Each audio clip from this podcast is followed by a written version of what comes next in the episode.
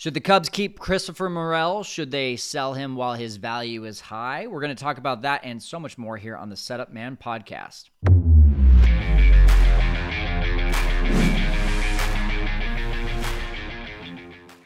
Hey, Merry Christmas. Couple days away here. Really excited to spend it with family. I hope you've got some big plans as well. Hey, welcome into the Setup Man podcast, where we're talking all things Chicago Cubs. My name's Kyle Stanley, real estate investor in California, been a lifelong Cubs fan, and now following my passions for the Chicago Cubs, doing this podcast, having fun with it. If you haven't checked out the YouTube channel, we have a lot of fun content there as well. setup man dot net is where you can find everything, setup man dot net. Uh, I also did a in-depth YouTube video about this situation with Christopher Morel and actually showed you how he may be the second coming of Nolan Arenado.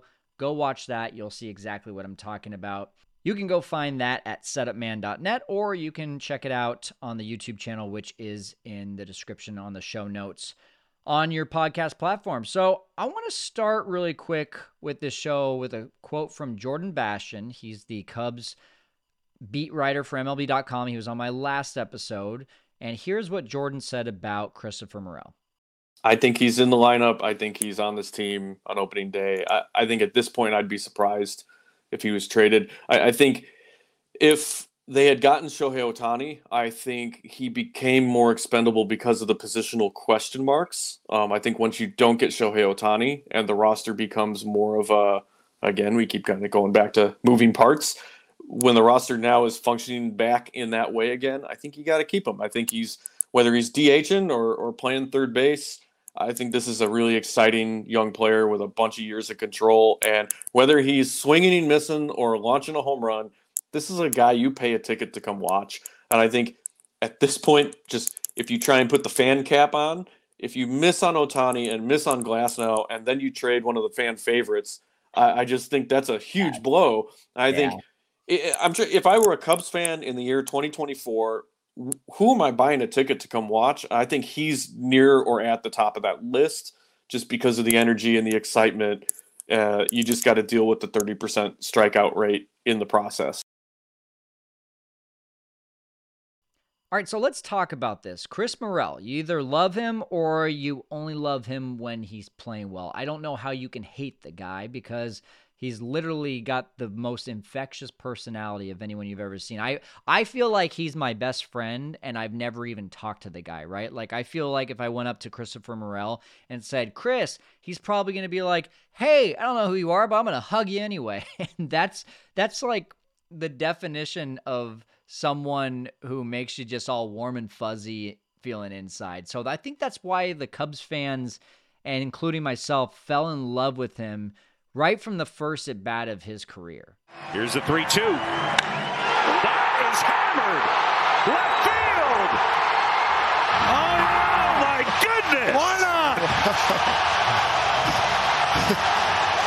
Left field. Oh, my goodness. Why not? Got to touch first, Christopher Morel. Oh, my. Side note, if you don't remember, that was also the first game that Brandon Hughes pitched in, his major league debut. So that was just like a major win for Chicago Cubs and their organization that night. Then you had this last year, the walk-off home run against the Chicago White Sox, where he's sprinting around the bases, taking off his shirt. I'm not even sure if he saw where he was running for about forty-five feet at the time because he was having trouble getting his jersey off.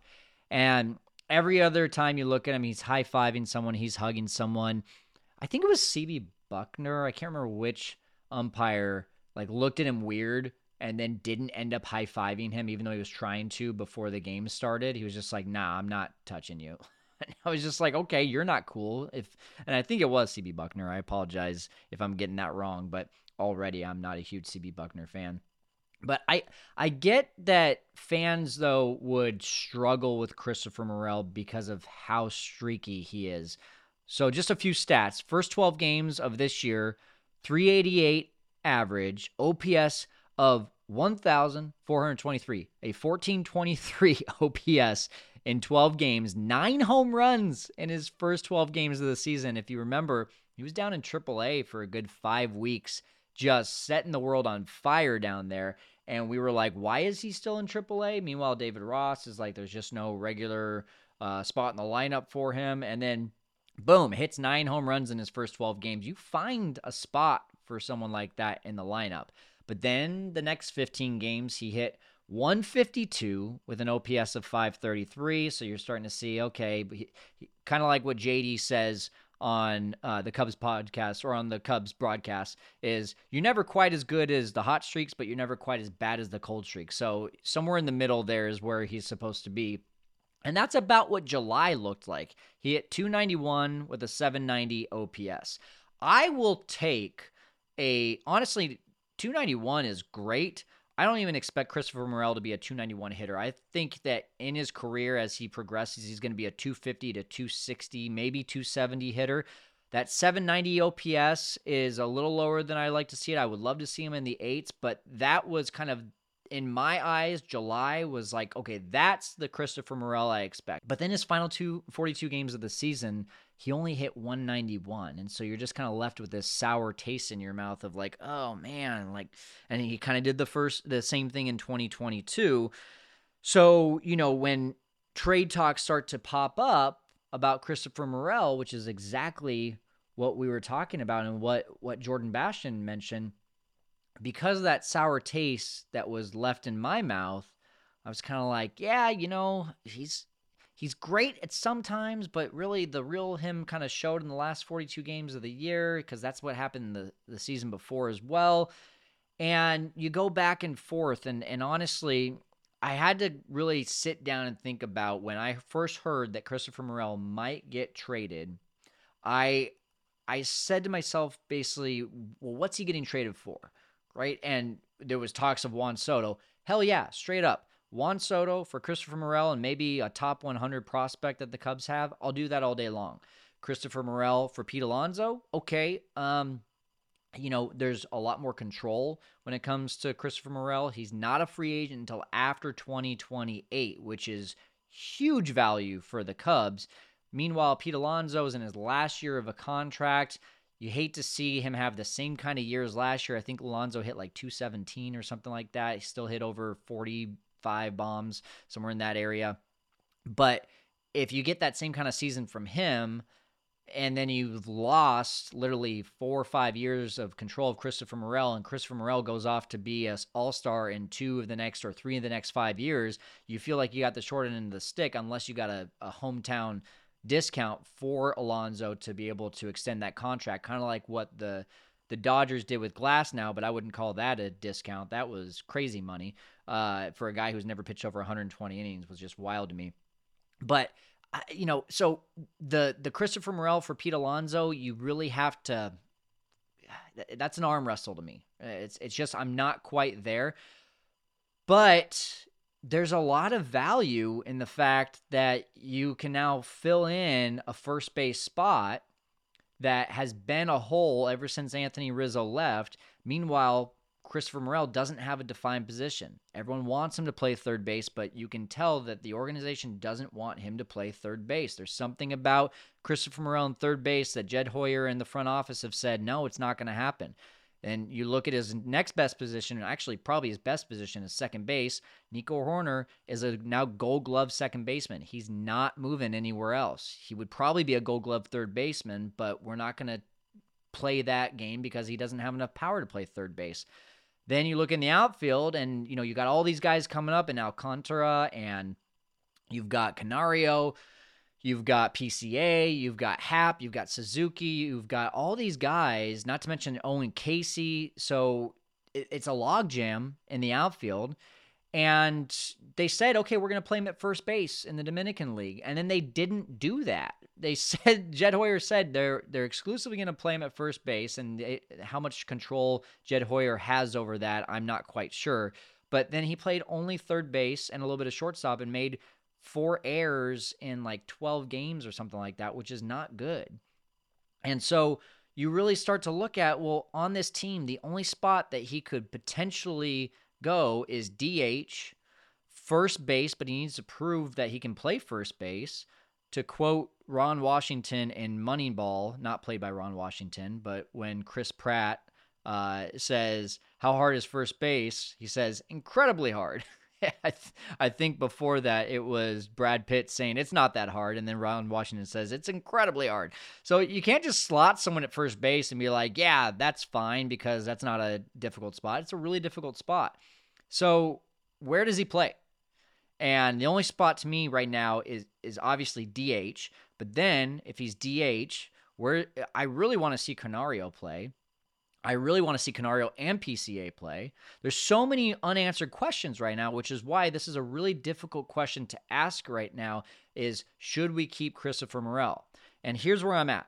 If you re-sign Bellinger and you have P C A in center field, if P C A is not developing, okay, we can slot Bellinger over to center field.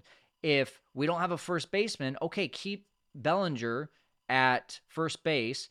Morel did not impress in center field, but at the very least, center field to me at Wrigley Field is, there's a lot more difficult center fields to play. There's not a ton of room. It's It's got the short porch in left center. It's got normal depth in right center. So there's less re- less ground to cover. The wall, the ivy sucks, but maybe Morel can get, he's so athletic and has such a strong arm. Can we maybe consider, just while P C A needs a little bit more development, can Morel at least fill in a spot in center field that isn't the worst center field in the world to play? It's, you know, on the sunny days, it can be really difficult. Really, right field, I think, is the toughest at that ballpark. Hey, Setup Nation, I'm taking a quick break to ask you a favor. I know it's annoying when an ad pops up right in the middle of an interview or a podcast, but hear me out. This show is an absolute passion for me, but I don't just do it for me. I do it for you too, and that's why I want to hear from you. Please either A, leave a review with your favorite part of this show, or B, please email me your feedback. My goal is to make this show as solid as possible, so I want to give you the content that you are craving. You can send that email to Kyle at setupman dot net. Again, that's Kyle at setupman dot net. Thanks so much for the support. Now let's get back to the show. So there's that situation. Okay, but what if you don't sign Bellinger? Okay, then you've got Canario. Canario can potentially do that same maneuvering with P C A in center field. Um, and then you've got options for Morel at first base and D H and maybe third base. So there there becomes a little bit more opportunity for Morel if Bellinger or a Hoskins uh, doesn't get signed. But let's just look at this, the real actual facts of this whole thing. I've already mentioned that he's not a free agent until twenty twenty-eight. He hit twenty-six home runs in four twenty-nine at-bats last year. That's a home run every sixteen point six at-bats, which if you put him in a full season, is flirting with forty home runs. And I think a big part of why he had such an evolution in his power this year was that he finally learned how to hit an off-speed pitch, especially a slider. The energy we already talked about is completely infectious. And not to mention that Jed has pretty much proven this offseason that he does not want to spend more money at the moment. So with all of those things combined, especially, especially, especially, the heaviest thing for me is the control until twenty twenty-eight, and then after twenty twenty-eight, he's a free agent, and the fact that he made major improvements. He focused on what he needed to improve on over the offseason and made those improvements, which, by the way, we keep hearing that P C A, Pete Crow Armstrong, is that kind of guy too. I would like to see the Cubs give Morel one more year, but a full year, and say you're in the starting lineup, one hundred fifty out of one hundred sixty-two games. Let's see what you can really do. We'll figure out the position thing. We'll we'll put you in center when we want to give someone a day off. We'll put you at first base when we want to give someone a day off. We'll put you at third base when we feel like we need more power than Madrigal being the contact guy. There, I think that creates a lot of opportunity. Craig Counsell even said that. He said, I see that as a benefit that Christopher Morel can play so many different positions, not not a hindrance. So I think if they can do that for one full season, and at the very least, just play him at D H. Uh, Cody with C H E O podcast said, I don't want to ever see Morel at D H. I understand that because he's better in the field, uh, or he's better at bat when he plays in the field. The numbers show that when he D Hs, he doesn't do as well. And he is a straight-up athlete. With that arm strength, he should not be just a D H, but when you can't control it, right? Like, uh, what was it? Dylan Maples. He had the nastiest stuff, but he couldn't control it. So where, when's the last time you heard his name? So that's where I'm at on, on Morel. if at the very least he can at least get one hundred fifty starts and half of those are at D H, let's just see what he's worth. So Jed, going back to the whole thing of him not spending, you know, the lack of control becomes even that much more of a worry. If you give up Morel for an Alonso or someone else and you give up that control, now you've got more payroll problems. Right now, the Cubs are paying at least one thousand six hundred million dollars to Hendricks, Tyone, Suzuki, Happ, and Swanson. Okay, uh, the most, of course, being Swanson at twenty-five million dollars. To put it in perspective, the year that the Cubs won the World Series, because we love comparing to the twenty sixteen World Series, payroll that year was one hundred seventy-one million dollars, and the top five payroll guys were John Lester at twenty-five million dollars, Jason Hayward at twenty-one million dollars, number three, John Lackey at sixteen million dollars, Miguel Montero, that threw me for a loop, I didn't realize that, was at fourteen million dollars, and I totally forgot that Edwin Jackson was on the payroll still in twenty sixteen. He was at twelve point five million dollars. So if you look at including inflation, right, that's a pretty similar combined top five. John Lester today, that twenty-five million dollars would probably be thirty million dollars, but that would be the only person making the most beyond Dansby Swanson. Uh, That's a pretty balanced top five compared to today's top five. And then after that, it dramatically drops off in both both years that we're talking about, twenty twenty-four and twenty sixteen.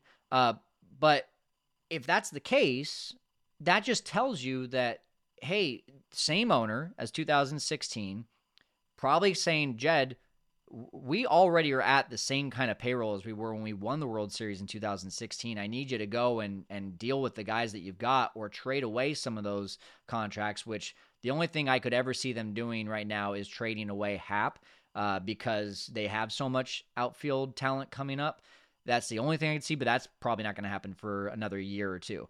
Um, so unless the Cubs are willing to get uncomfortable and spend a little bit more, Morel, he needs to stay on this team.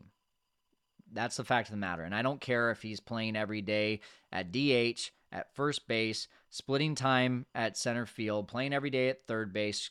Heck, try him at catcher. we we just got Jorge Alfaro. What if we have a situation where just like, what was that, twenty twenty-one or twenty twenty-two when uh, all the catchers were getting injured and it was like we go, went through eight catchers? Try him at catcher if you're going through that kind of season again. But for for now, he needs to stay on the team. They need to give him a full year. They need to give him a real shot. And when he struggles, don't take him down and sit him down on the bench. Put him, put him in there. Let's see what he's got. And especially, and this is what we talk about, and I've heard a lot of people talk about this recently when we talk about, you know, what's the potential, what's the best case scenario, and what's the worst case scenario. If Morel is a guy that can go in there and not perform at top peak all the time, and you're okay with that because you've surrounded him with other great players, like re-signing Cody Bellinger, like signing Reese Hoskins, right? And then you suddenly say, hey, it's okay that Morel isn't playing that well because we've got those guys on the team and the, the offense is better than last year. That gives him a little less pressure. Bat him down, you know, around the seven, eight hole consistently when he's playing well up at five or six. But when he's not playing so well, drop him down a little bit and don't. He doesn't have to have so much pressure. But that comes down to the front office actually making those moves, and I don't know that that's going to happen. So now they're just at this point, you feel like there's either going to be a trade, and hopefully it doesn't involve Morel, maybe involves someone else, or it's going to be that kind of pressure for Morel. Either way, I'm excited to see him get a lot more than, I think it was four hundred twenty-nine plate appearances this last year. I want to see six hundred plate appearances. I want to see what we can do with that. I think forty home runs is in there, and that is that. But devil's advocate, that's a lot of trade value. Ton of trade value. Five years of control. Five years. twenty twenty-four to twenty twenty-eight. It's five years. That's a lot of control. So could you say, hey, we've got this guy who's probably going to be an all-star three of the next five years. Give us both Shane Bieber, Josh Naylor, and Emmanuel Clase. Maybe Morel plus, I don't know, uh, Ben Brown. Would you say no to that? That's tough to say no to. fills three spots that the Cubs need very badly, whereas right now, the only spot that Morel fills is a question mark. So that's the devil's advocate side, but that's as far as I'm going to go with that. All right, that's going to do it right now for the Setup Man podcast. I'm Kyle Stanley. We'll see you next time. For now, I'm going to go put my arm on ice.